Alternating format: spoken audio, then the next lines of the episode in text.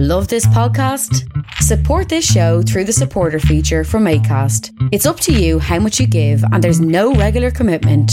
Just hit the link in the show description to support now.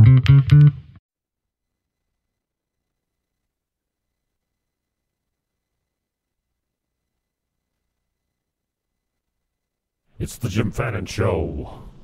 We've come to take your mind.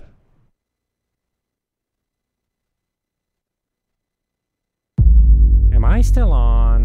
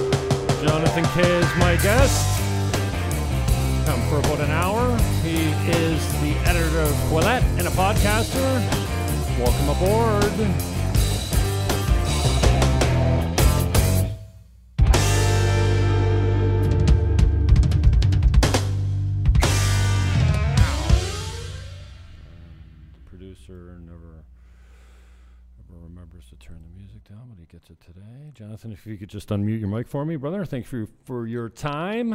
I appreciate it. We've spoken before, but uh, always appreciate touching you up to see what you're up to. How you My feeling? pleasure. How you feeling? Things are good. Yeah. Things are good. Yeah. What are you working on these days? Uh so well there's there's the podcast and uh Quillette is my main gig. Mhm. Uh and also few book projects.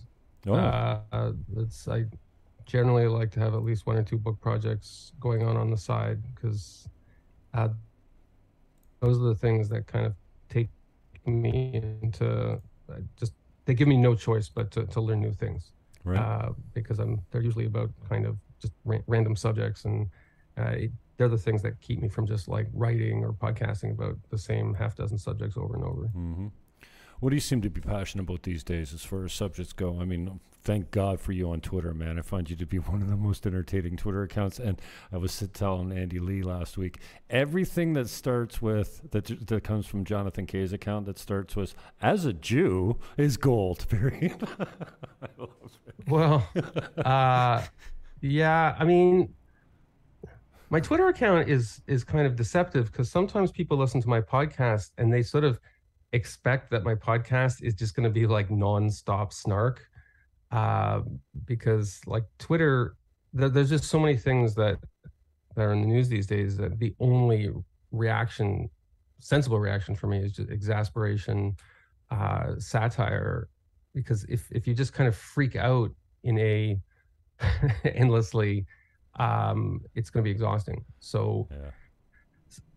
Sometimes people read my articles and, and they, they listen to my podcast and they kind of expect like it's going to be an extension of that sort of twitter snark. Right. um and and, and it's not. So I, it's, it's one of the reasons that i enjoy coming on podcasts like this because it gives people an opportunity to see that my, my twitter persona is i wouldn't say it's fake. I mean it's it's who i am. I'm kind of a, a satirist but it's it's it's not as if I, I go around all day in that uh in that voice it's just like constantly making fun of things Well, yeah, it's. Uh, I say this often too. It's you know I say things on Twitter and Facebook and social media that you, you think that I actually walk up to people and say these things in real life. Like this is the the, the Twitter account is not a human being. I think many people forget that, and I get caught up in that too because you see these Twitter accounts and they cause you to kind of rage a little bit. But uh, you know they are not humans. They're you know they're controlled by a human, but they're not. They're not humans. They're they're social media accounts, and I think we forget that.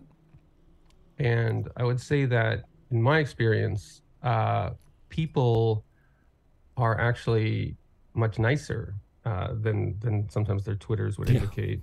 Uh, like so, in my neighborhood, so you know, I tell people I I live in a neighborhood in, of Toronto that has a it you know happens to be an NDP neighborhood.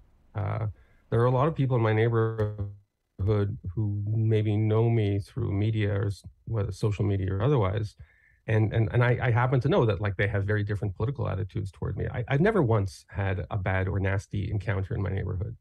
Um, I, I, find when when people encounter me in my neighborhood, whether it's in the store, in the schoolyard, or something like that, mm-hmm. um, no, it it could be that that's because they see me before I see them, and they uh, steer clear of me.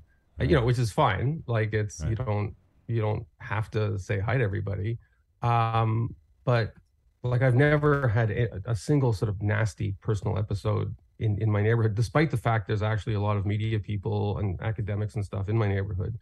Uh, so, and which which teaches me something about these other people that, you know, just as as I don't want to be defined by my my sort of snarky online persona, I mm-hmm. try to remember the same about other people who I disagree with, who who I meet in real life. Now, tell me about your political journey. Have you always like I don't know where to class you, like you seemed like I, I say, I've seemed to have some of the same political leanings that you do, but I've been red pilled over the last I don't know six years. I was, you know, I was a ten time Green Party guy, but I always say that was before the the left went mad. And now I'm, you know, I can't get with anything that the left is doing, whether it be the Democrats in the states or the Liberals in Canada. I just wondered, you know, have you always been cemented in your political ideological leaning, or have you had a like a journey? I mean, the you know we look at the spectrum it's shifted quite drastically the le- uh, especially in the left side of it. I think maybe the right's been more stable than the left but tell me about your political journey. Have you always had the same leanings or have you f- kind of evolved as you've gotten older? So i think uh, there there are people who are strongly ideological and they're driven by ideology. Um, i i definitely don't fall into that category. Uh, i'm i'm sort of a lifelong contrarian uh, and what tends to happen is that I tend to be in a kind of environment where I see um, political manias, or I see what I regard as extremism, or I see ideological, like call it dogmatism, people really taking ideas, and sometimes they're good ideas, but just taking ideas too far. Um, and and I, I tend to rebel against it. And and because these these acts of rebellion have led me in different directions, um, it, it's meant that I've kind of, def- I guess I define myself more in terms of, of opposition to to to radical doctrines. Like when, when I was at the National Post, which is a conservative newspaper here in Canada, I, I don't presume to know it's a podcast, so I, I don't presume that it, everyone listening is in Canada. Uh, you know, for for a long time, I worked at a conservative newspaper, and I was known as sort of a left wing contrarian at that newspaper because I agreed with a lot of stuff they were doing, but I also, you know, was uncomfortable with a lot of stuff that mm-hmm. that you know came to global warming and uh, income inequality, and like there were certain issues that I staked out positions on the left.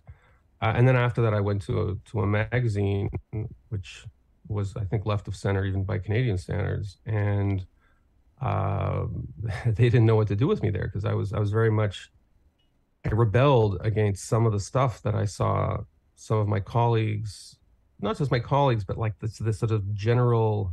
There's this thing in Canada called CanLit, which is sort of like the Canadian literary sphere, um, and it's this subculture that can, if you let it, will impose some some very monolithic um, set of beliefs on you, including some stuff that I find really silly. And and I kind of, you know, as anybody who follows me on social media will know, like I don't, I have a very difficult time holding my tongue in that kind of env- environment and just like nodding my head and saying, oh, okay, yeah, oh, sure, whatever, you know, um, I, I, tend to to pipe up and say, well, yeah, that, kind of, that sounds nuts. Like, I don't believe that.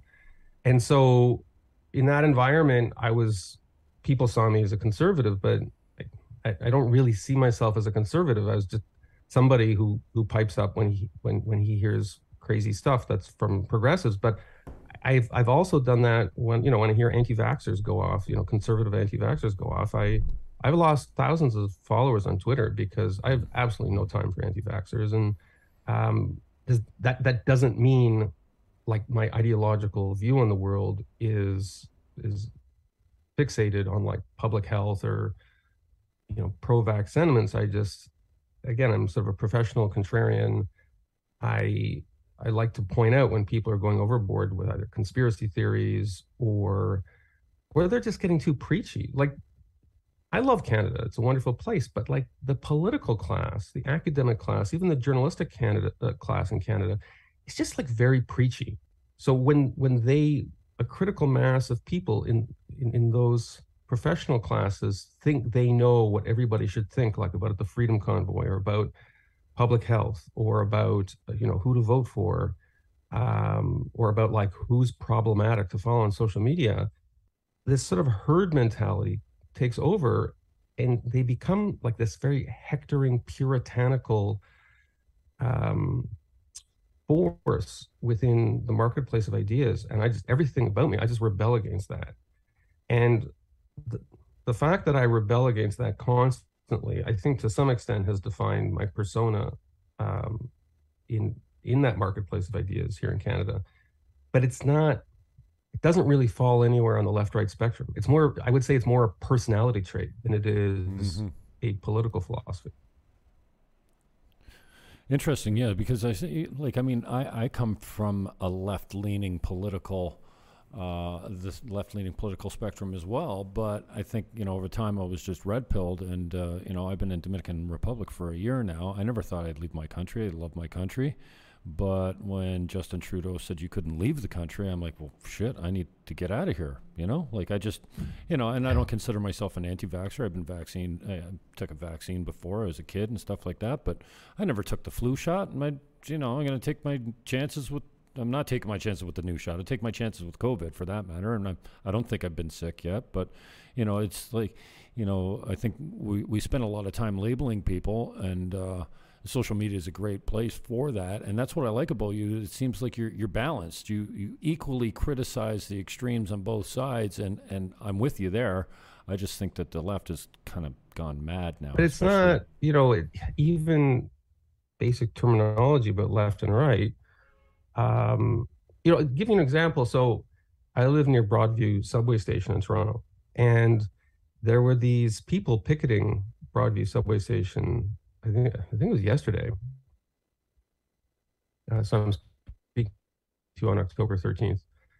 Uh, it was either yesterday or the day before, and it was like a guy in a tweet, and they said, uh, I think it was like free the TTC. That's the Toronto Transit Commission. It's it's the the, the subway and the buses here. Like they wanted the the fare to be free, like anyone can socialists. They had signs that said they're socialists. And I can't tell you how refreshing it was to see like real leftists actually protesting something they cared about. Like these were people, they just from the way they presented, they, they weren't wealthy people. They, they looked like they were kind of working class people protesting something on the basis of social class. You know, their signs were saying like poor people can't afford public transportation. They free the TTC. Again, I don't particularly agree with it, but it was refreshing to see somebody on the left who was like talking about a real issue and it wasn't some misgendered him or that you know i don't know um, he felt unsafe when he went to a store because he saw somebody wearing like a MAGA hat or something like that. Like it, it was a real issue and not a complaint about representational symbolism, which is the kind of thing now that that that dominates on social media and which which dominates the discourse among many progressives, which is you know is about what hashtags you're allowed to use, what emojis are allowed are you allowed to use, what pronouns uh, we should be using, which are entirely symbolic issues which present as progressive or left wing, but really have nothing to do with the lives of, of, of ordinary working class people. Uh, and so, you know, sometimes people, you know, a lot of my writers at Quillette will say like, "Oh, I used to be a leftist, um, but now I don't know what happened." And sometimes their explanation is like, "Well, you know, the left became crazy or whatever." But I'm not even sure it's that because the left, as we knew it, maybe 15 or even 10 years ago, it's kind of evaporated. Mm. Uh, I mean, take you know the NDP, so that's the far left. Well, I don't know far left, but you know it's a left wing party here in Canada at the federal and provincial level. The NDP has embedded in its party constitution represented by representation by trade unions. You know, this is a party that that used to be like kind of run by and for people in you know steelworkers, uh, working class people who who are in the trades, and now the party seems to have contempt for those people because those people don't speak the language of you know uh, intersectional hashtaggery. They don't they don't speak the idiom, the academic idioms, which more and more have taken over progressive discourse. And you know, Jagmeet Singh was the leader of the NDP. This is a guy, you know, he occupies the same position that Jack Layton, this hallowed, uh, now passed away leader of the NDP. You know, both both of them NDP leaders, but they might as well be from different planets in terms of the language they use, in terms of the people that they're trying to to go after. Um, it's it's no longer trying to attract ordinary working class people. Um, it's it's more and more uh, trying to sell yourself to a highly digital laptop class that exists on social media, and, and creating memes for those people to create the illusion of uh, a mass movement. Can you center me up just a little bit there? Give me a little bit more left. You're going off the screen a little bit on the right that, yeah. if, if, it's no trouble. Yeah, uh, speak to me about the state of uh, media in Canada. How you see it? You're in the business. You're an editor for uh, you know a pretty popular. Uh, can you would you call it an alternative magazine, Quillette? And yeah, just give me your take on on how you see how media shift, how it's different today, and, and your concerns about it, if you have any. You must have some. I don't. Th- uh, I mean, it's possible. So Quillette is an Australian publication. I so I live in Canada. I don't really consider myself a Canadian journalist because Quillette is Australian, and um, and one of the things I like about working for a non-Canadian media company is is I don't have to obey the rules, you know, set down in the little treehouse of, of Canadian media. Um, you know what you're allowed to say and what positions you're you're supposed to be taking.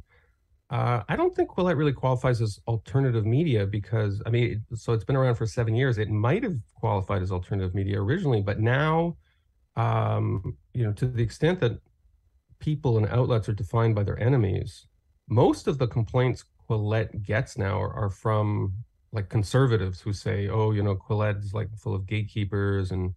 All, you know, they only publish academics and um, they're snobs. Um, and you know they uh, you know my my, my boss is, is a very strong vaccine supporter i happen to be a strong vaccine supporter we've you know we've been criticized by by by conservatives you know like we're very strongly pro ukraine um, so like a lot of our positions are fairly uh, fairly mainstream and, and there are a lot of people who consider themselves sort of connoisseurs of alternative media and, and they have no time for us because they they just see us as part of the mainstream uh, and you know and to be fair they're they're they're kind of right now like it's you know seven years is a long time in media and um like it, it used to be kind of exceptional when the new york times would would quote quillette but now it, it happens it's happened fairly regularly and so now we're seen as sort of part of the establishment for better mm. or worse and for a lot of people that's for worse because they mm-hmm. they see us as having been co-opted by the establishment um, that said uh, in canada in particular which has such a kind of cloistered sort of clubby uh, journalistic class um, especially when it comes to like covering issue you know the freedom convoy i think brought that out in, in uh, vividly um, you know there was it was it was very clear that there was like this sort of things you were supposed to say about the Freedom Convoy, and if you didn't say them, um, they're going to take away your Treehouse uh, Club card. And there are some outlets now in Canada, which you know they've been around for a couple of years now, which is a long time in journalism. You have Post Millennial, you have True North, uh, you had the Rebel. Uh, Rebel, I, I find well, at least originally when I was reading it a couple of years ago, like I, I found that pretty extreme. Like some of the stuff about Islam, I, I just absolutely could not get behind. It was, I found it was way out there. Um, but it makes money. So there are people who complain. It's like, oh, you know, there's, there's this um, established media. And if you're not in the established media, you can't get your message out. That is absolutely not true anymore. Um, True North gets tons of hits. Post Millennial gets tons of hits. There's podcasts like this one. I realize it's you're not situated in Canada anymore, but it sounds like a, a ton of your listeners are, are Canadian. Um, you know, my Quillette podcast. Uh, uh, most of my listeners aren't in Canada, but I have at least ten thousand listeners every week when I broadcast. And you know, by Canadian standards, that's it's not huge, but it's it's sizable. So, and then Substack has really changed the game. Uh, if you have a, a, if you have a popular message, you have something to say. You know, Substack has really made it easy to um, to to go to go it alone. I mean, and that comes with risks because sometimes you go it alone, you drink your own Kool Aid, you start to publish some wacky stuff. But for people who are disciplined, uh, Substack I, I, think has been a, a huge game changer. Um, so yes, Canadian legacy media, um, people never stop complaining about it, and a lot of those complaints are accurate. Um, but there are more and more options for people who uh, were making those complaints. Do you think the funding that uh, Justin Trudeau and his federal government has provided to mainstream media has affected the way they report? I mean, it's such a popular complaint of people like me on the on the. Well, I'm I always consider myself in the center. I'm left on some things, right on other things, but seems like the legacy media, the mainstream media, is just constantly. they're nothing more than a mouthpiece for Trudeau. It looks like you look like Rachel Gilmore is the most popular one now. It just seems to get behind everything, and yeah, I don't know. It just seems like all the mainstream media seem to be in his pocket. I don't know. Do you think it's got a relationship? So I, I, I wouldn't feel comfortable pointing to any one story and saying that story wasn't reported properly because Trudeau's government has given all this money to newspapers. Um, and I think one thing I would point out is the SNC Lavalin story. If memory serves, the Globe and Mail reported that story, which was massively embarrassing to Trudeau's government and led to the, the disgrace and the departure of Gerald Butts, his right hand man. Uh, if I remember correctly, Globe and Mail reported that story shortly after those subsidies began. Unless I'm getting the chronology wrong. And, and there's been a number of, of blockbuster stories that newspapers have run have run. Um, so it's it's not as if like the funding started coming and then newspapers just like fired all their anti-Trudeau columnists. You know, National Post still has Rex Murphy and he's he's 24/7 anti-Trudeau, right? That said, um, we now have this situation in Canada where it's hard to find media that aren't subsidized.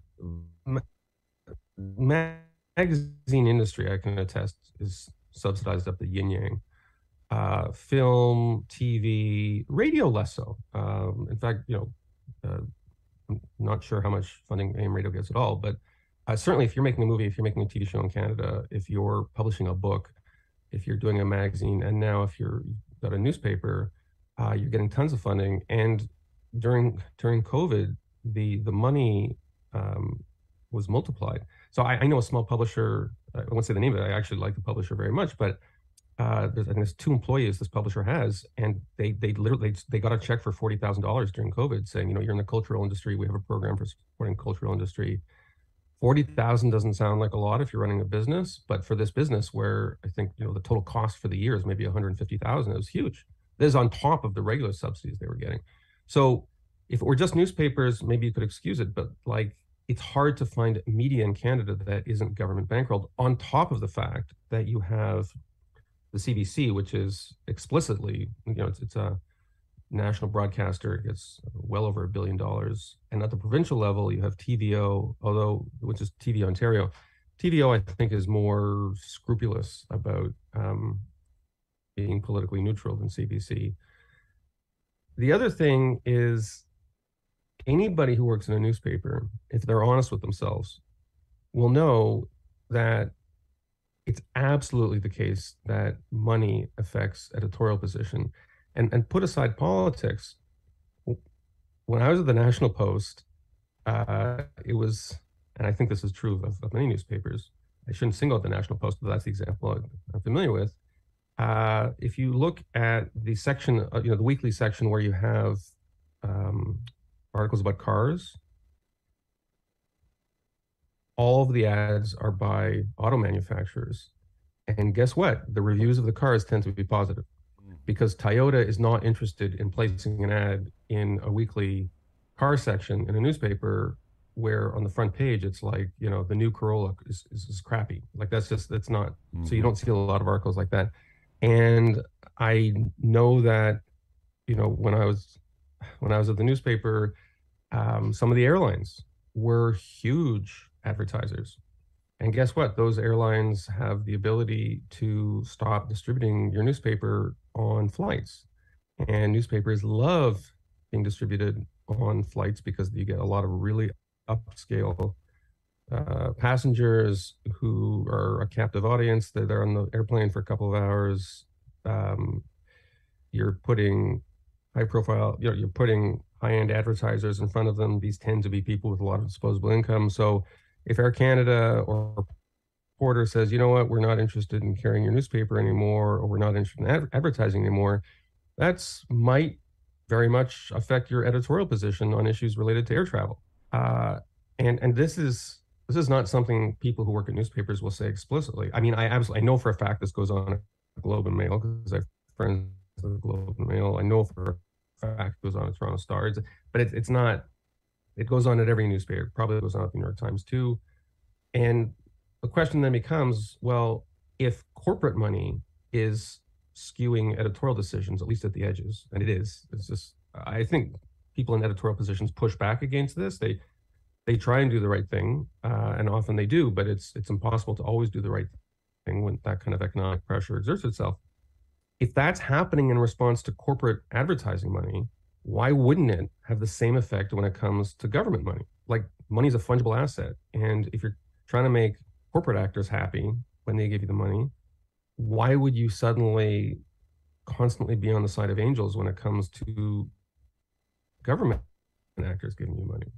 it's it, it doesn't make sense that you would be able to compartmentalize those two that said you know i don't want to identify anyone's story and say well that story was badly reported because of this my, my what i'm arguing here is just the general tendencies that money talks and to the extent money talks and the trudeau government has anteed up a lot of cash for a troubled industry mm-hmm. it's it's inevitable that some editorial decisions are going to be influenced by that money you got a prediction on the troubled industry? Are we going to continue to subsidize it? It's, it's got. I mean, in my opinion, if you can't swim, you sink. I mean, you should need the government to bail you out every time you know there's hard times. We're going through obviously a digital shift, digital shift in in how we report news and stuff like that. But how do you see the future of Canadian legacy media?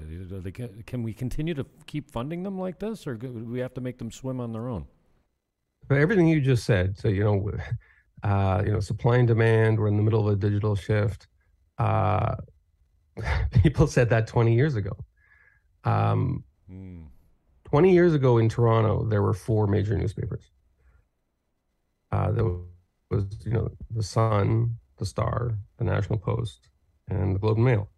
It's now 20 years later, and there are four major newspapers in Toronto. And if newspapers were like any normal industry, you'd have consolidation. You would have, you know, lower print supply. I mean, there is lower print supply to meet the lower demand.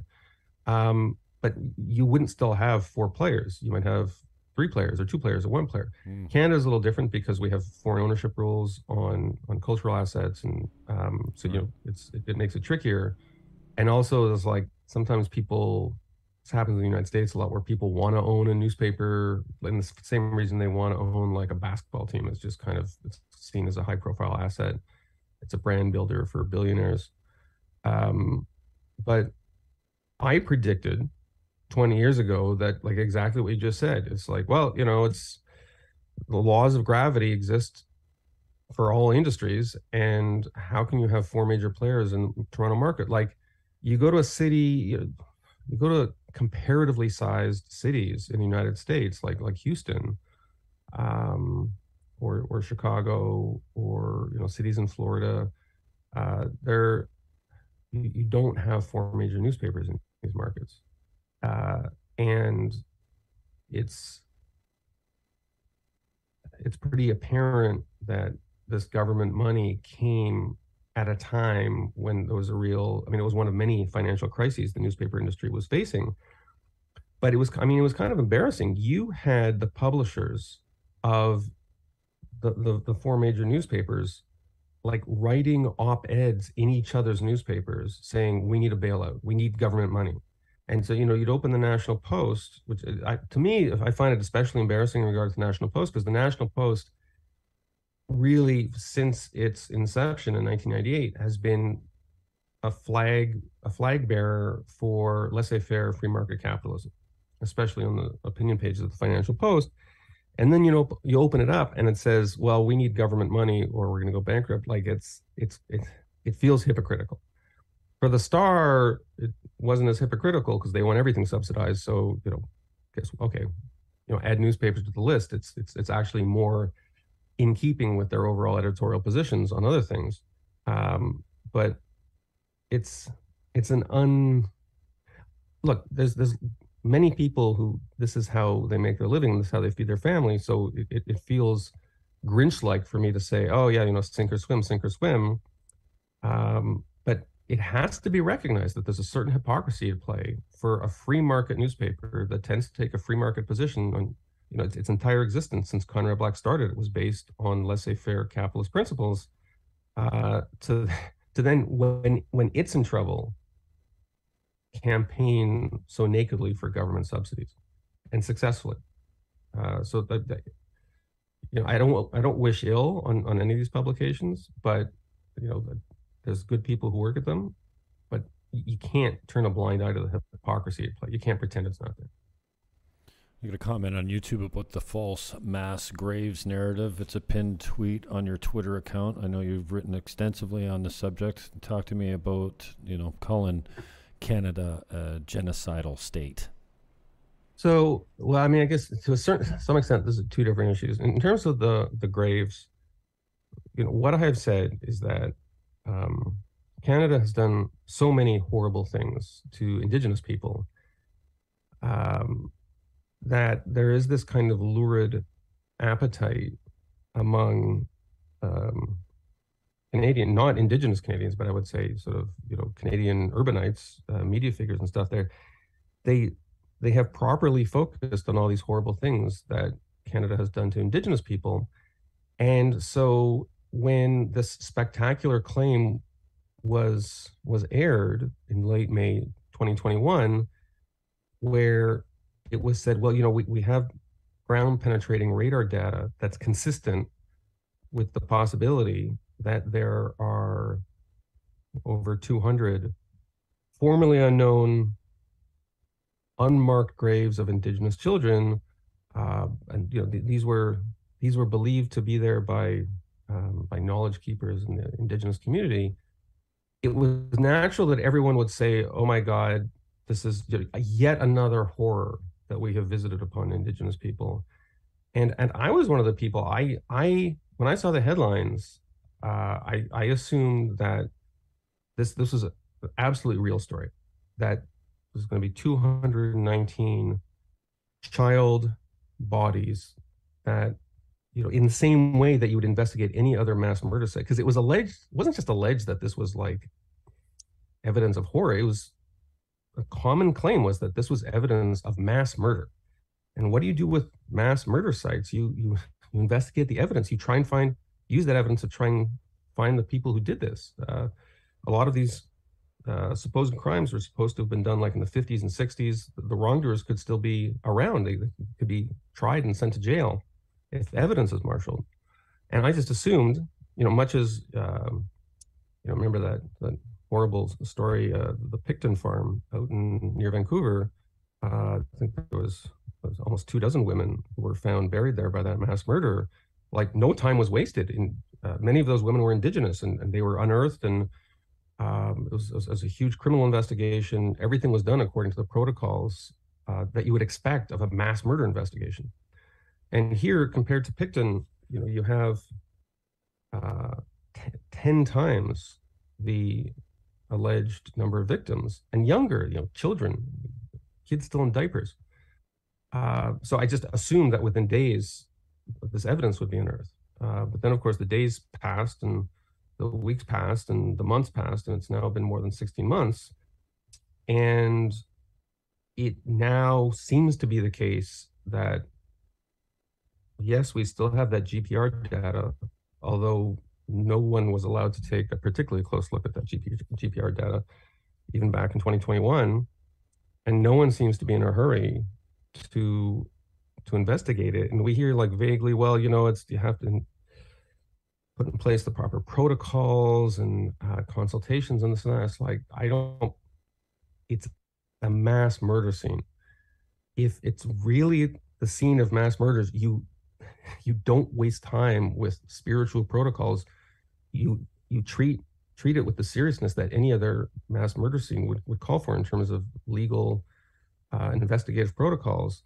To do otherwise, to me, is racist. You know, if if I told you that 219 white kids were buried in a park outside Toronto, and there was GPR data supporting that, I, I absolutely guarantee before nightfall there'd be investigators like putting up yellow tape, digging up the ground, finding evidence. Surely, Indigenous children, their lives, we are worth as much as white children. So how come no investigation has been done? And this is seen as impolite to say in Canadian society in journalistic circles um, that well may, maybe though they're not there. Maybe Canada entered a social panic based on incomplete data because ground penetrating radar data indicating anomalies, you know, soil soil dislocations at regular spaced intervals could be consistent with many things. It could be consistent with agricultural use. It could be consistent with former investigations of the ground. It could be uh, consistent with you know with, with orchard usage. Um, and and the fact that it hasn't been investigated, I, with few exceptions, the Canadian media has been staring at its shoes for 60 months because many of the reporters and editors and broadcasters who went in super hard on the story they don't want to have to go on air or in print and say, so remember we said that uh, this is the moment of Canada's shame. Remember when Trudeau dropped the flag on federal buildings for five months? Remember when he sank to his knees with a teddy bear? Uh, yeah, you know, so it turns out that all that stuff, we kind of jumped the gun on it.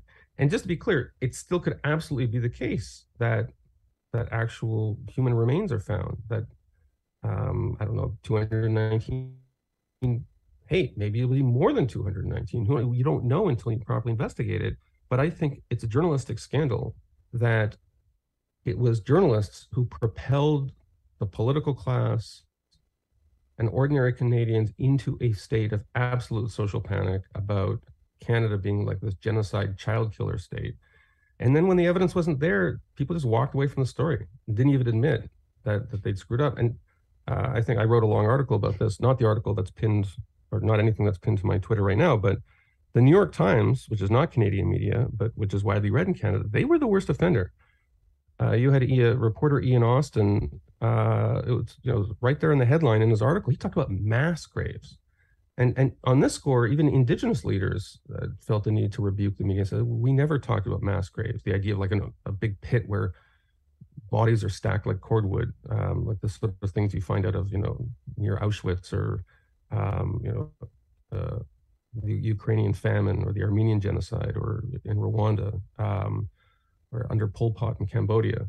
You know, these, these images circulated because people had this ghoulish appetite to have these, these ideas as a symbol of the enormous guilt that Canadians rightly feel about many of the policies. And it symbols become very precious to people. And these these these the idea of these child graves became oddly precious to many members of the intellectual class because it gave a kind of concrete vision, an idea, and number, um, and narrative that like really acted as a metaphor for for how horrible Canada was, and it legitimized like just a lot of over the top rhetoric about Canada being a genocide state and and those symbols and those ideas were turned out to be so precious that when the evidence wasn't there no one wanted to walk it back. And and this is something you're not allowed to say. I mean i mean to his credit terry glavin of the national post said it. He wrote this definitive 6000 word article that you know i, I wrote on that article's coattails. Uh, dorchester review wrote an, uh, ran an article about it. The new york post has run articles about it. Foreign media has no problem running articles about this because they're not bound by our our uh, unwritten rules about what you're allowed to say. But in Canadian media, mainstream media, Terry Glavin and the National Post are the only mainstream Canadian media outlets that have explicitly put their hand up and said, "We got suckered on this story." This wow. the the narrative that that came out. Again, bodies may still be found. You know, you mm-hmm. can't. In this case, you can't prove a negative, and I, I will be the first to say that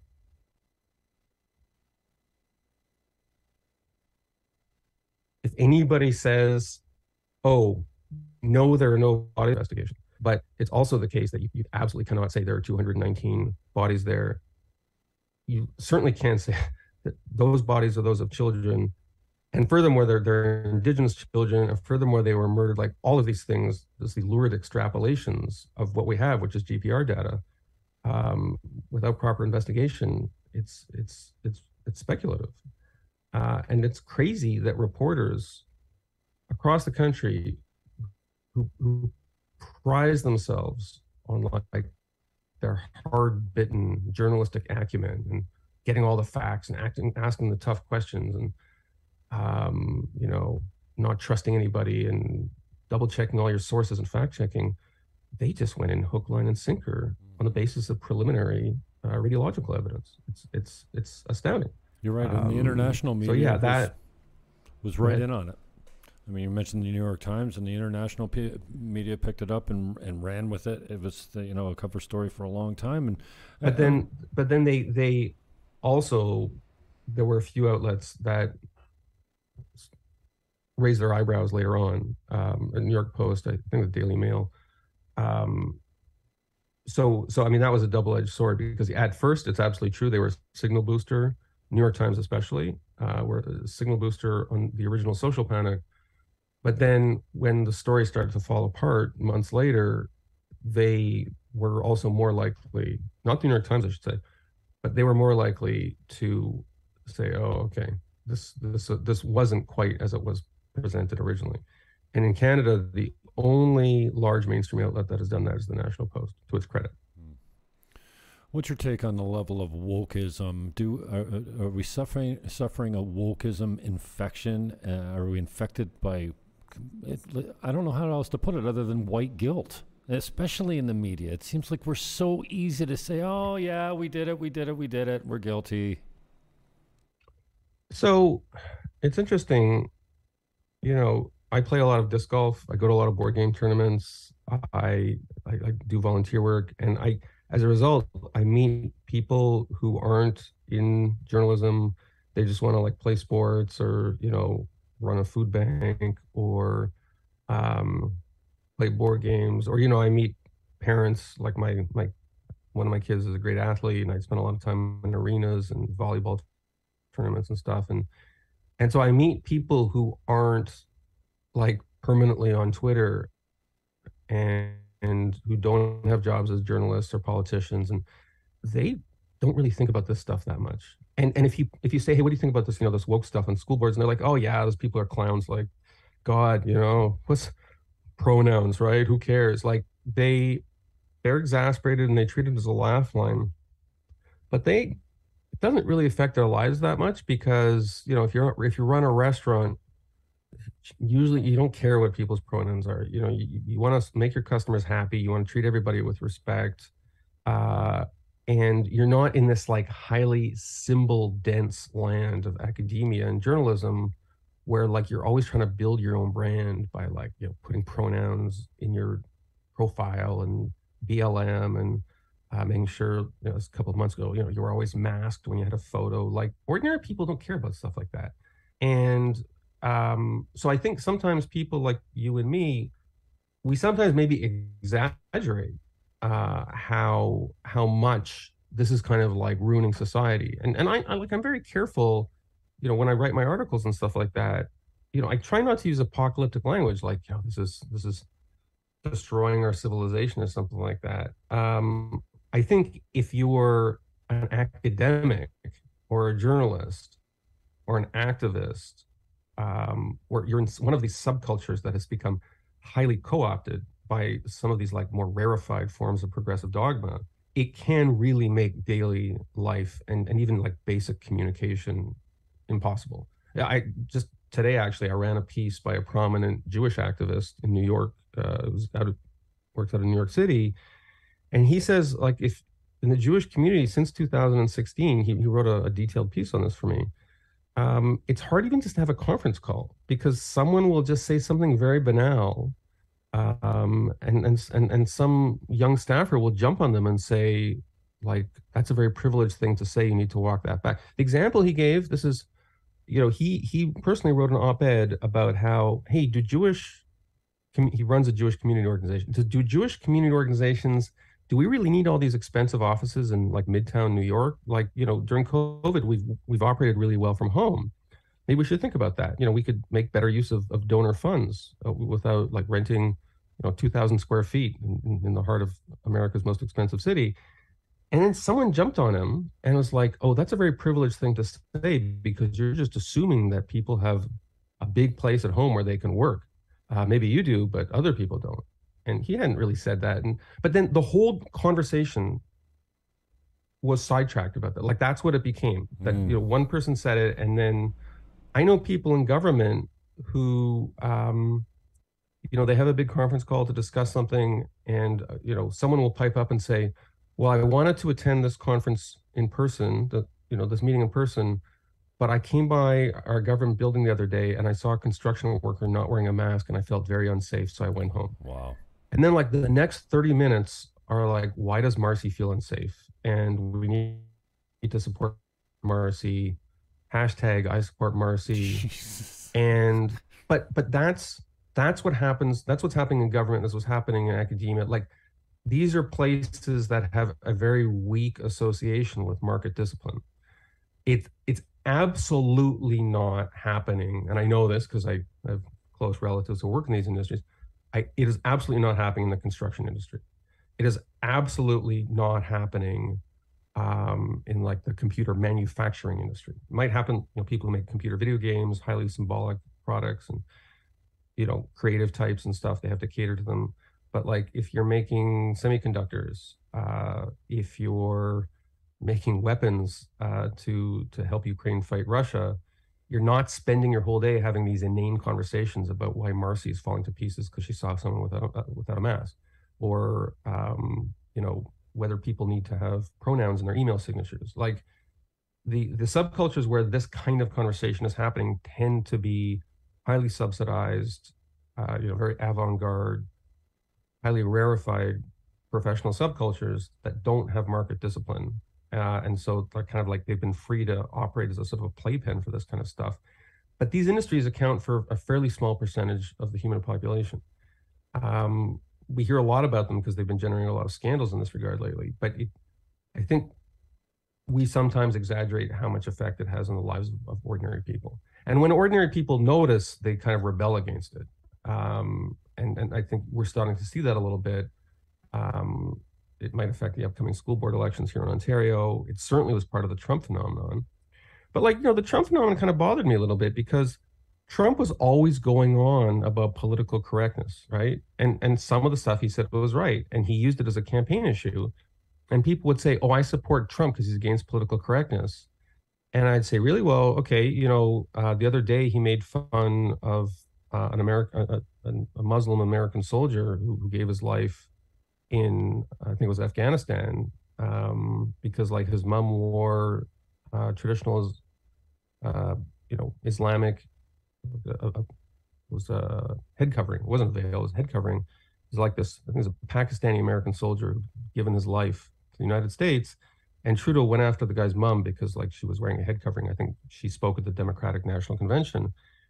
And he says, yeah, he's like, you know, Trump, the guy would say Trump is is fighting political correctness. He has no time for like all this Islamic stuff. And it's like, well, actually, I think it's just Trump being an asshole. And sometimes when people say, oh, I'm I'm against political correctness. Sometimes what they're talking about is they're just supporting people who are rude and abusive and bigoted.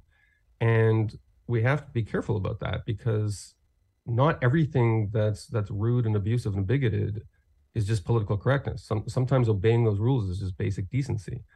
Uh, and so, you know, I've learned to be sort of careful on both sides this of, this argument and not to just give a free pass to conservatives who are weaponizing the political correctness issue to be you know legitimately transphobic or legitimately racist or Islamophobic. Um, it becomes very easy when you're on the right wing side of the culture war to imagine that these are these are all just imaginary problems and and they're not. You know, if you're you're Muslim, like you do face Islamophobia sometimes. It's you know, racism is real. Uh, anti-Semitism is sometimes real. You know, I you mentioned like I start my tweets off like I say as a Jew. I like to remind people that I'm a Jew because if you read the media, sometimes you think like Canada is deluged by anti-Semitism. I can tell you it absolutely is not. Um, anti-Semitism very rarely affects my life. I think Canada is not an anti-Semitic country at all. But occasionally there is anti-Semitism, and when it is, we should call it out. You know, this Laith Marouf guy was a genuine anti-Semitic nut. Um, but but I, I think it's important to say these problems are real but rare. Yeah, and I think that's problems... that's what gets lost in this whole argument. And I've been saying this for a long time. I've got lots of minority friends, and you know, if I ever ask them on, on what type of level do you experience like true racism, it's not a daily thing. It's not even a monthly thing. It's so rare, and then we overplay this. That you know, and we've got our government telling us that we're, you know, the RCMP is steeped in racism. That uh, you know, systemic racism goes through all our culture and all our institutions. And you know, I'm just so tired of hearing that we're racist when, yes, racism exists. Where it exists, it's horrible. And I'll stand beside anyone that's a victim of it. But don't tell me that my government is racist. Don't tell me that, you know, institutions are inherently racist. Yeah, sometimes it happens. We got bad judges, we got bad apples and every, but it's the minority. It happens. I mean, I'm white, so they'll just tell me I'm privileged for saying this, that I don't experience racism. But I mean, you can't offend me as a white guy. It doesn't matter what what trope you use or what, you know, honky or whatever racist term you try and use on me. I don't know. I think it's funny. it is so humor. I I I do think there's a when when people say, "Oh, you can't be racist against white people," obviously you, can be racist against any people. There's a grain of truth to that. I mean, in the sense that if if you're defining racism as something that is defined as part of the existing power structure, and you say, well, you know, whites have more power in society, and therefore you can say something that's that's rude or nasty about white people, but it's not racist in the sense of attacking black people, since you're attacking people who are oppressed. And I kind of get that. Like I I think it's silly to say that you can't be racist against white. I mean, there's obvious some people just are absolutely racist against white people. It's a, it's a silly thing to say. There's a little bit of a grain of truth to that. What gets me more is when people go beyond the racism thing and they talk about Canada being a white supremacist society like they actually use the term white supremacist to describe uh, Canadian society, and this or, or politicians something that's new, like uh, just become a very normal part of discourse. It's super weird to me because so yeah, you, it, again, it so happens I'm Jewish, and so like I spent a lot of my youth learning about the Holocaust and learning about anti-Semitism and stuff like that. And only we learned about movement um, in South Africa, you had a white supremacist movement where you know they had explicit laws that uh, about whites being superior to blacks, like it wasn't a secret. And then, so that's kind of the way that term is encoded in my brain. And then to to, to then be in a Canada in 2022 where white supremacy is used as like this is really casual way to describe things like microaggressions and stuff. And I'll give you a concrete example. Uh, so you have uh, here in Toronto, you have OCAD. You know what OCAD is? It's the Ontario College of Art and Design.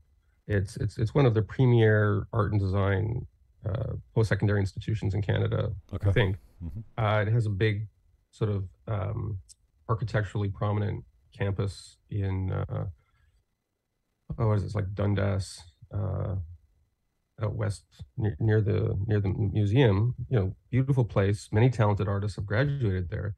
The woman who has run it for the last five years, she's an American, happens to be a black woman. She's um, a, a, rightly celebrated artist, um, an academic who was brought in from the United States. She ran OCAD for five years, and now she's uh, she's she's outgoing. She's leaving, and she gave an interview uh, I think with Azure magazine was sort of artsy magazine, And I read the I read the her article, and she just casually called Canada a white supremacist white supremacist settler state. Wow. And for those who aren't part of the disc, the settler means you're not indigenous. Mm-hmm. It's it's a pejorative term, but look, we don't have time to talk about that. But I was like, wait a sec. And, and then I went on the Ontario Sunshine List, which gives the salaries of anybody who makes over $100,000 from the Ontario government because she's a, a provincial employee, because OCAD is a, is a public college.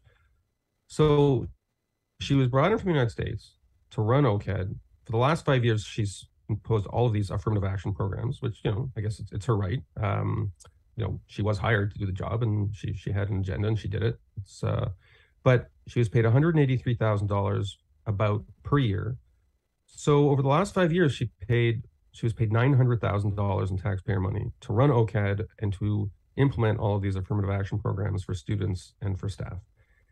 Okay, you may agree with that, you may disagree with it, but to then on her way out say, oh, and by the way, this is a white supremacist country.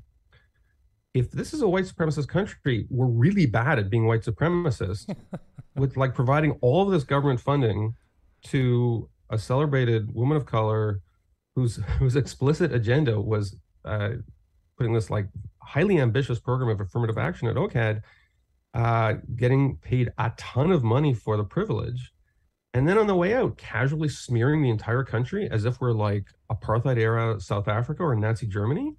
Yeah. And and and and in Azure, again, is Azure is prestigious public, you know, maybe somewhat obscure to to many readers, but very prestigious. This was just like the interview was sort of a Q&A, this this interview. It was just like she was saying, "Oh, it's sunny outside." Yeah, or like um, you know, I you know, I'm wearing a scarf, like just this sort of matter of fact thing. Oh, and Canada's a white supremacist settler state. Yeah, that too. Like it's just taken as this banal statement of the world we live in. And that's insane. Because if, if Canada's a white if Canada's a white supremacist country, what words do we use to describe a country that actually does implement white supremacist policies? Mm-hmm. Uh, you know, let's say like, like the country of Latonia starts imposing Nazi or apartheid like laws and starts, you know, saying, you know, restaurants can put up signs that say no dogs or Jews. Um, blacks have to have their own separate drinking fountains. Uh, Muslims can't join certain professions. Uh, Hispanics have to leave. Um, you know, Uzbeks have to register with the government. Like, let's say they started to do an actual white supremacist program. What language would we have to describe it? would we say, oh, they're racist? Well, we're racist. That they're bigoted, that they're uh, they're white supremacists, that they're that they're Nazi adjacent. I mean, all of these terms we've used to describe Canada, which is one of the most democracies on the planet. Hundreds of thousands of people come here precisely because we're a wonderful, tolerant nation. Um, we routinely come in the top five in all of these international indexes of like places people want to live and places that are seen as free and prosperous and tolerant and multicultural.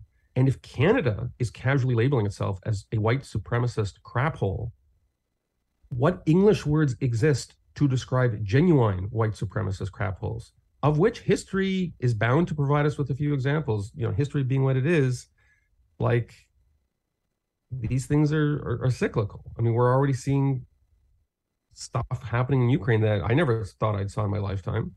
Uh, you know, war on that level of belligerence happening. Um, you know, open war warfare in Europe. Like I, I didn't think that would happen. What what else are we gonna see? And then when it comes, we're not gonna have the vocabulary to denounce it. And we've already seen this. Like when China was being denounced internationally for its treatment of of the Uyghurs, uh, and language like genocide was used, Chinese officials openly mocked Canada and said, "Oh, right, uh, this is Canada, the place where you're, uh, according to you know your own prime minister, you're digging up the bodies of kids, right? You're a genocide state. You said it yourself."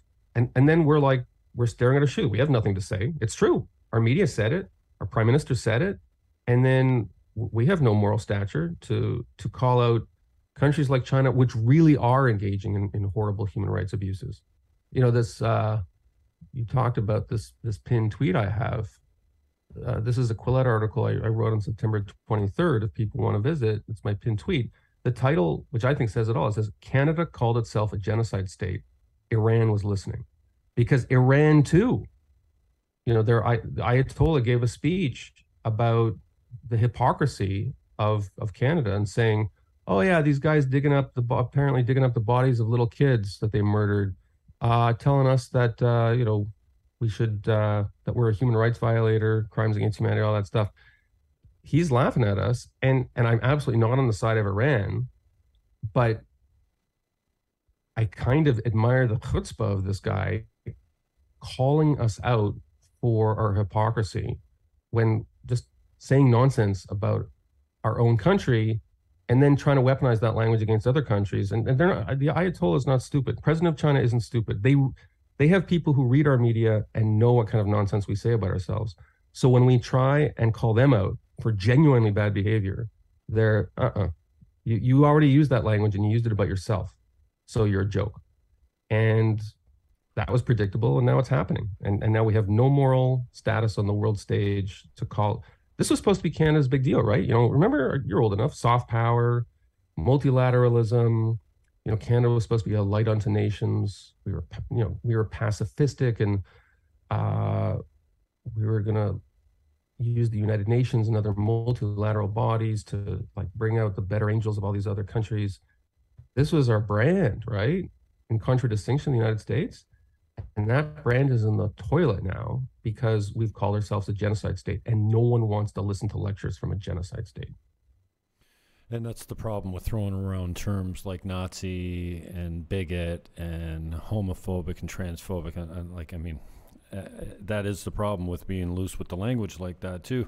Uh, I want to keep you on time, but I want to get your take on uh, on the state of mental health, especially of our kids. It seems it's kind of my underlying commitment, even though I don't have children. It seems that when I'm uh, flung into rage, it's always got something to do with the kids. I did not like them being masked in schools. I didn't like how we treated the school system and still treating their, our kids.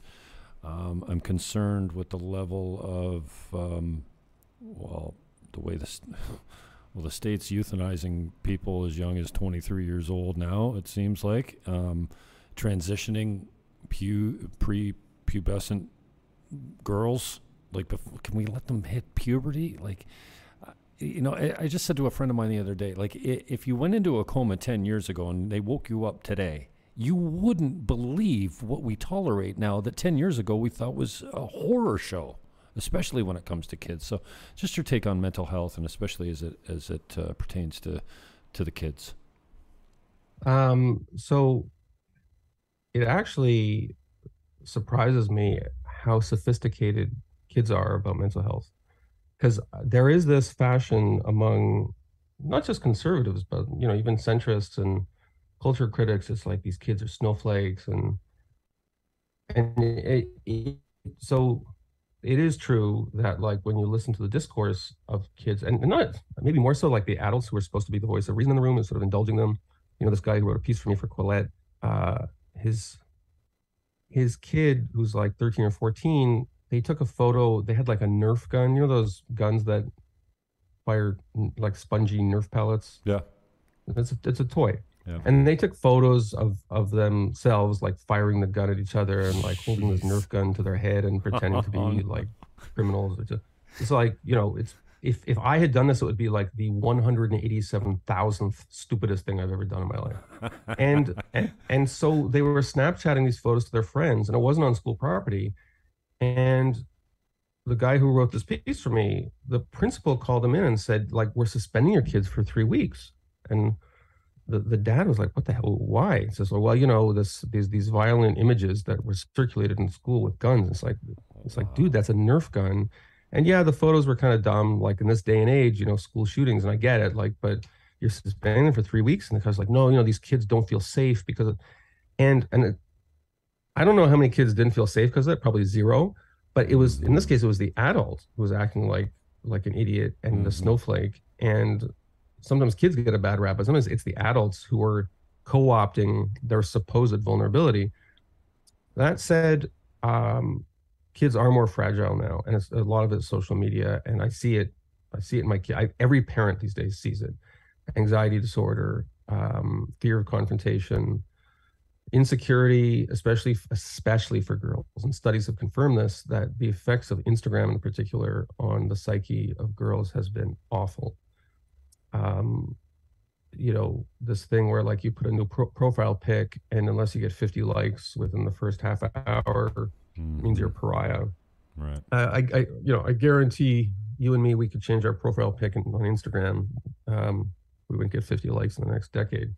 But True enough. some of these girls, um, like they're, they now have this ruthlessly systematic accounting and publicly accessible accounting mechanism that catalogs their level of influence and popularity among their peer group.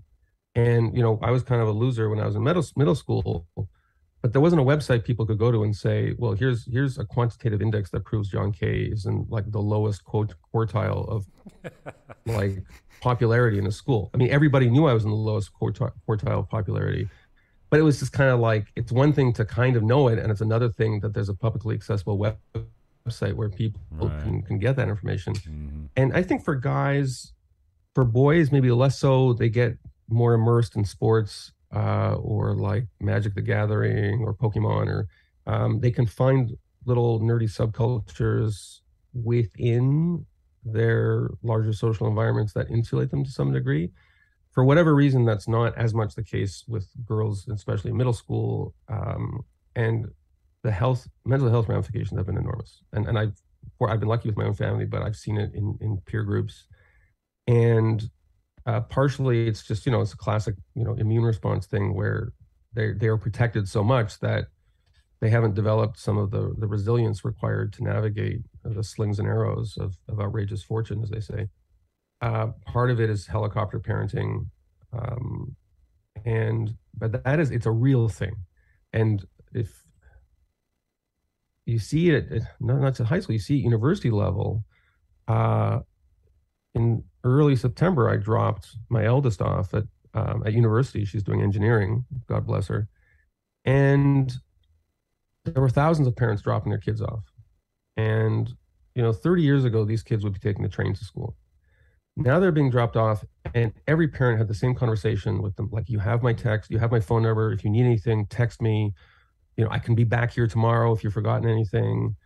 And um, they're they are living in a bubble, and to because of electronic technology, university more and more is an extension of high school in terms of the cocoon that they, they inhabited. Their social networks are not composed of the people they go to school with. A lot of it, their social networks are populated by the people they were, uh, you know, Snapchat friends with in high school, and they they're still enmeshed in some of those sometimes unhealthy networks. So all of that is real enter into that a bunch of activists telling especially girls oh you're depressed? You have anxiety? Maybe you're a dude. Uh, maybe it's you know this transphobic society that's forcing a female gender role on you but maybe you're a non-binary person and and giving them this idea that um, by changing pronouns by by changing their appearance, sometimes you know surgery, drugs, all that that usually comes later. That that will solve problems that are, are actually caused by environment, by trauma, by anxiety, by OCD, by autism, depression, like whatever. All of these things, unfortunately, have been, have correlated with gender distress. Um, and and I, I do think it's quite ghoulish that you have a small group of activists who who prey. I don't think prey is the wrong word. Who prey on children trying to exploit their mental health crises as a means to convince them that you know they're not actually girls they're just you know, they're defective boys who, who who need to be fixed with uh, social transition and with surgery and with with um, delaying puberty and all this stuff. It's it's it's, it's really uh, you're already starting to see legal re- recourse against it in Britain uh, we're a couple of years late on that in Canada, but it's going to come. We need to get the lawyers involved because some of the stuff they're doing to these girls, girls especially, boys less so, but girl, it's sick.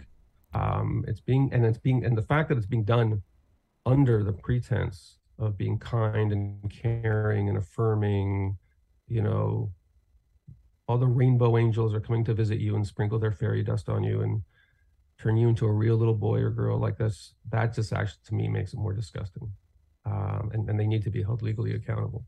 Gender dysphoria is a real thing. Uh, sometimes people do get psychological benefits from going through the transition when they have recalcitrant gender dysphoria.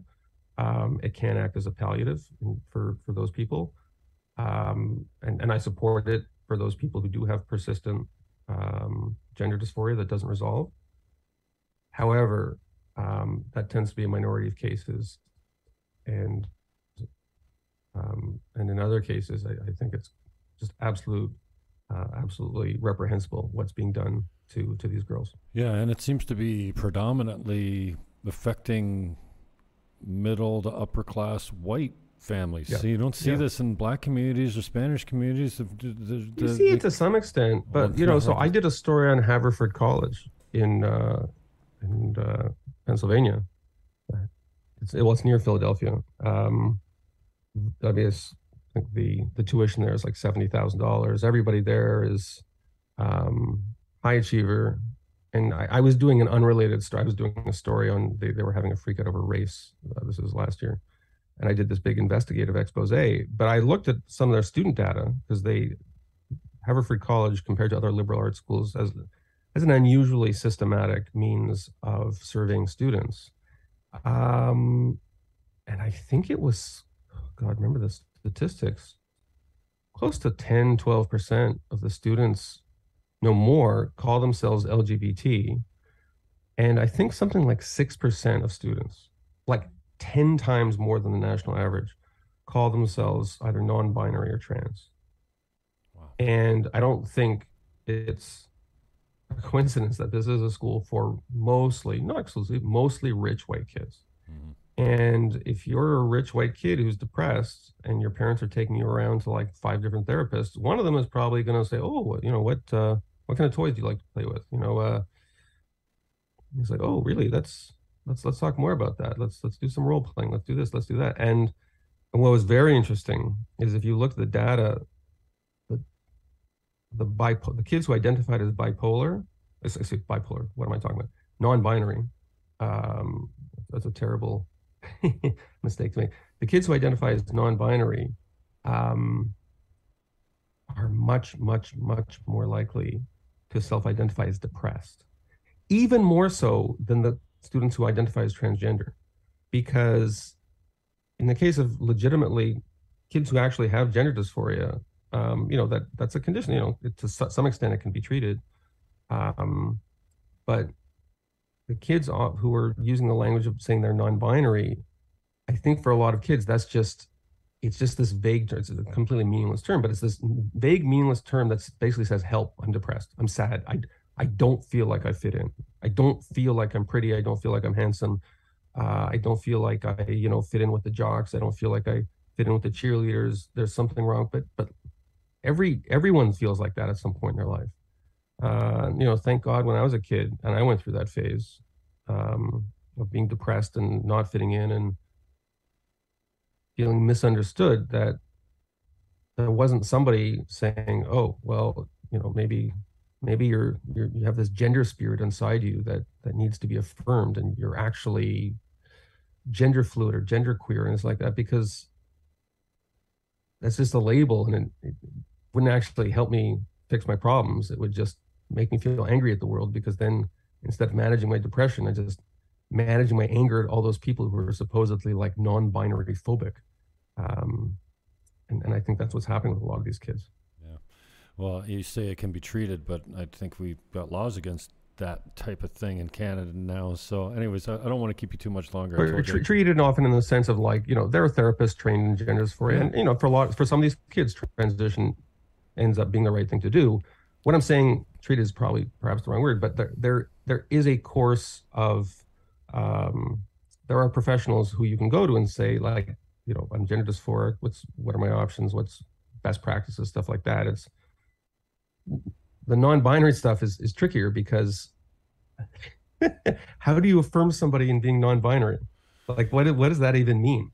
Yeah, I think there's a, uh, a, health official in Canada that uh, maybe it was in Canada I saw on Twitter today, and their mission is to get young kids transitioned as quickly as possible with as few as meetings as possible, with uh, as little as one meeting to set them on a no, course no, for puberty. No gatekeepers. No. Yeah, yeah, no. That's that's the dogma. Is no gatekeepers, and uh, oh, there was some uh, gender consultant at at one of one of the big Ontario uh, public school boards, of course, uh, and and there they'd put out this pamphlet.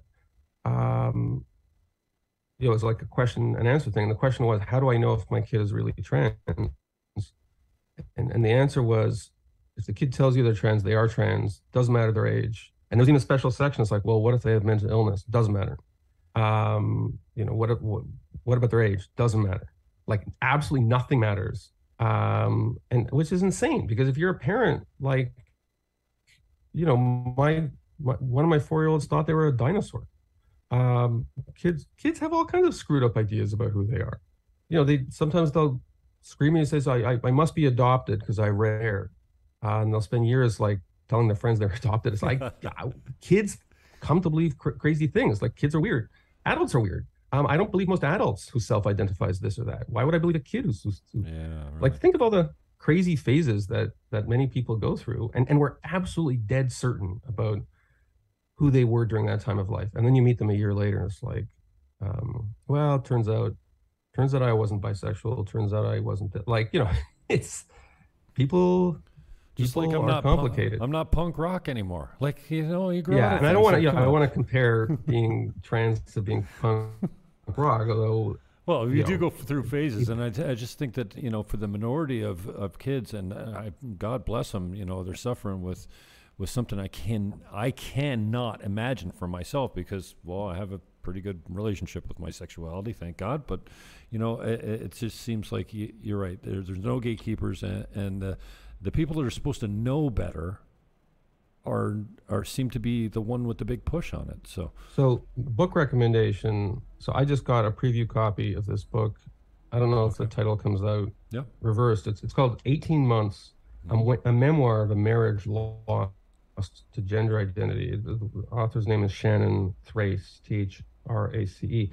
And when I got it, I was I, I was very skeptical. It's like, look, you know, it's I don't I don't want to read like culture war books. It's if because it's it's by somebody who was married to uh, a man who, after 14 years, said, "Oh, um, first he started cross dressing, and then uh, like six months later, he said, "I'm trans and I'm a real woman, and you must be a lesbian because you're married to a woman." And like the uh, marriage fell apart, as as these things typically do.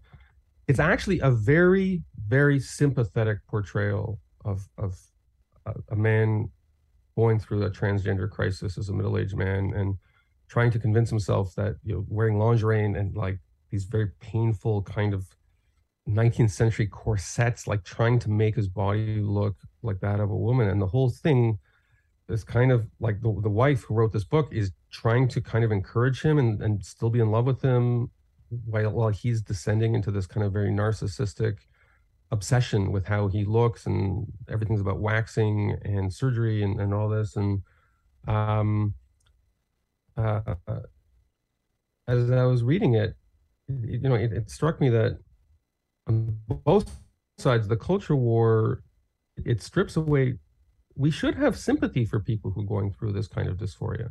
I mean it it how many marriages would be ruined by this? Like how how unlikely would it be that a marriage would be able to survive something like that? I'm sure some marriages do, but it's possible to be deeply suspicious of efforts to convince kids they're trans while also being sympathetic and supportive of people who genuinely do have real gender dysphoria, like the husband of the person who wrote this book.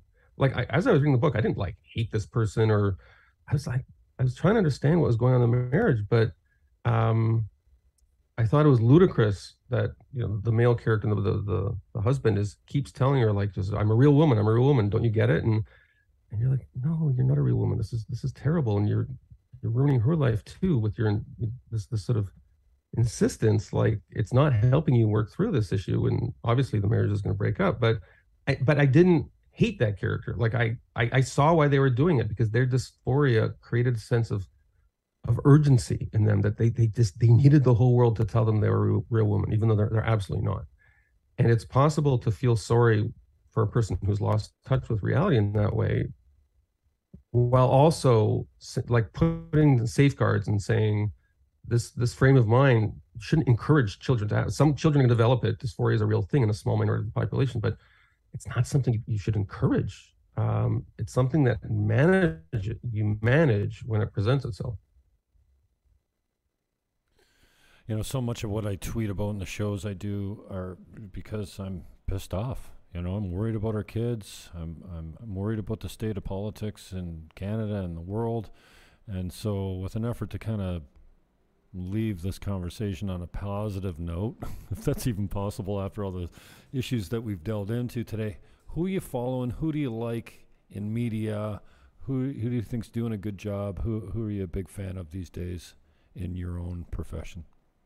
Um, in my own profession, um, I mean, a lot of the people I read and like are people who I have trust in because I know them, because I've met them, because I'm friends with. Um, Matt Gurney is a guy who uh, I fell in with him at the National Post. I like his stuff. Chris Selley, another National Post writer, I like him. Um, I, I, I be completely honest, I don't watch any Canadian TV news. I find it like absolutely unendurable. Uh, CBC in particular is, I mean, for I don't even have to recite the reasons. Everybody knows why the CBC just you can't even watch it. Um, and Global, unfortunately, for for much the same reason. Uh, there are, I mean, there are Twitter accounts I could name that I follow. Uh, Rupra, uh, I think Rupra Subramanya. Um, if I'm getting, I'm sure I'm mangling the last name. She did a lot of great reporting from the convoy in, in Ottawa. Uh, though, you know, when I follow Rupa, I disagree with her on some stuff. Um, I'm sure she disagrees with me on, on some stuff.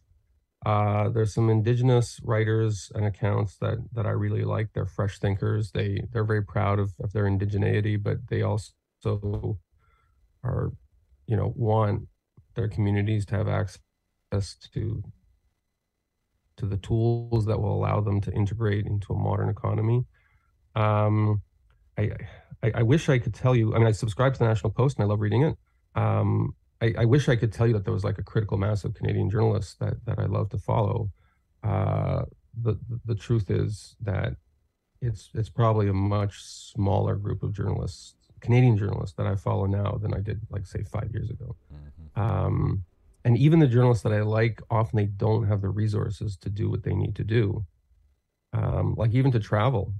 Um, you know, one of the sad things is when you read like a really thorough piece about some indigenous community near the Arctic or something, um, often that's it's a New York Times article because you know those articles take like a ten thousand dollar travel budget, and Canadian newspapers don't have that.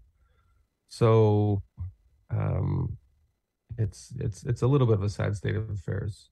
Um, and, and, and I don't think, going back to what we talked about before, I think to a certain extent the government government money is sort of delaying the inevitable, and these you know a lot of these places will hang on for a couple of years before the inevitable contraction and consolidation. But in the process, you know the quality of the product gets affected. Uh, so it'd be interesting to see where we are in a couple of years, like whether some of these green shoots, whether you know True North is maybe five years from now we'll be talking about True North as like legacy media. Um, maybe like because because right now it's alternative media, but um, people still want to read something. Like the fact that Post Millennial and True North um, and Substack, Quillette, all these places are booming. Uh, the fact people listen to your podcast, I've been talking, babbling away for an hour and a half and there's probably still 17 people listening the fact they're still here I mean like how desperate are you to listen to john after 90 minutes like yeah. that if if you're listening to this that speaks to the the horrifying desperation people have uh, for for for something to to help guide them in these these times of crisis well, self deprecation I find sexy, but uh, you're a good interview, man, and you're an interesting character, and uh, I appreciate the work you do. I got a lot of time for guys like you, and uh, as we spoke, you know, about offline before we came live, you know, I find that you know, uh, someone like uh, Andy Lee that's doing the real heavy lifting of the investigative, uh, you know, what our legacy media should be doing with the huge budgets that they have. She doesn't have a budget, and she's breaking some good stories, like uh, Rupa, like you mentioned. I mean, these these people are digging and doing the heavy lifting. That uh, Rupa did more work in Ottawa during the, the free, and I didn't support the Freedom Convoy.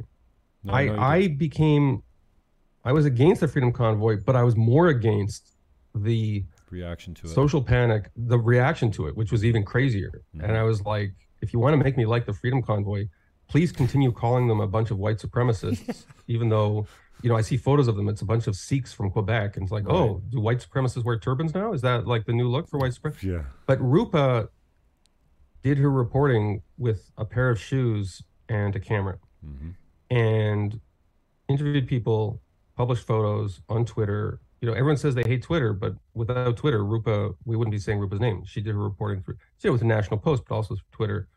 Uh, and and Andy Leaf, I mean, she uses her brain. She asks questions, and I mean, a lot of the scandals in Canada are in plain sight. And and Right. the school board is a great example. Like the- Mhm. they, don't try to hide the crap they're trying to do to students. It's like they put it on their Twitter the account front page. yeah. like all this ideal and and the, the media stares at its shoes because they you know they want to be seen as on the right side of reconciliation and critical race theory and all this stuff. And take you know andy lee she says hey look at this. What do people think of this? And sometimes if everybody else is ignoring it that's a story. Yeah. uh, and good and good for her for getting those stories All right, brother. I love you. I kept you over time today, but uh, thanks for the time. And uh, please, whatever you do, don't lose your uh, dry wit. It's my favorite on you. Twitter, man. you're very kind More tweets. Um, as a Jew, I was I was gonna leave on that joke, but I thought it had been so long since he said it that people wouldn't get it. They just think I was weird. All right, talk soon. I appreciate it. Thank you, John. Bye. All right, John. John Kay. If you need him, uh, I told him I would keep him for an hour, and he was most generous. It was an hour and a half or more, and I appreciate his time.